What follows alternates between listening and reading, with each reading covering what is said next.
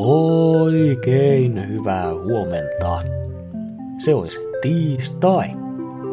Onkohan päivä tietoa täynnä? Saa nähdä. On siis 22. marraskuuta. Nimipäivää viettävät Silja, Selja, Seela ja Cecilia. Onnittelut sinne, erityisesti Hämeen linnaan. Ja erityisonnittelut Saloon, siellä kun on eräällä merkittävällä henkilöllä synttärit. Sitä aletaan olla jo ihan hyvällä tasolla. Mutta et saa meitäkin ikinä. Lisäksi tänään on Perusta oma maasi päivä. Teema on hyvin lähellä sydäntäni. Olenhan jo pitkään haaveillut omasta pienestä saarivaltiosta. Kuitenkin toistaiseksi on puhtaasta byrokratian pelosta päättänyt jättää asian haaveen tasolle. Samasta syystä en myöskään sinne Saloon ole tänäkään vuonna lahjoittamassa saarta. Pahoittelut. Sää! Helsinki. Puolipilvistä tai pilvistä poutaa, pakkasta kolmisen astetta. Kuopio. Pilvistä mutta valoisaa poutaa, pakkasta kolmesta viiteen astetta. Tampere.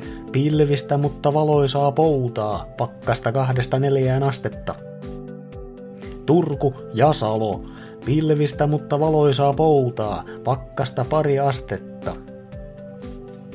Ihan kuin olisi pikkusen ollut jotain toistoa tossa. Mut kiva tietysti, että on valoisaa poutaa pilvistä.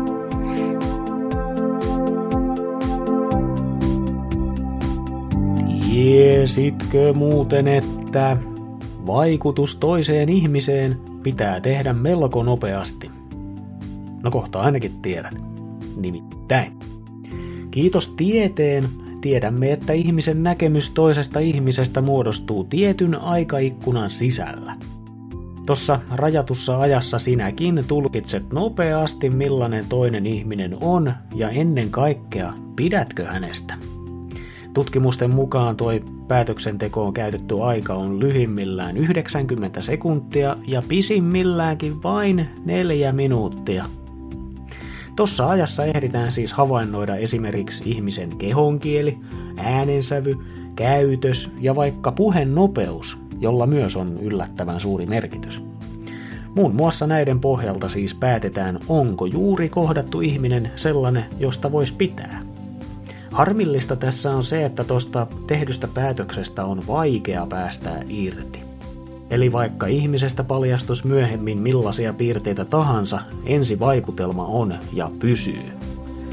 Vahvistan tämän omalta osaltani. Ole sinä viisaampi.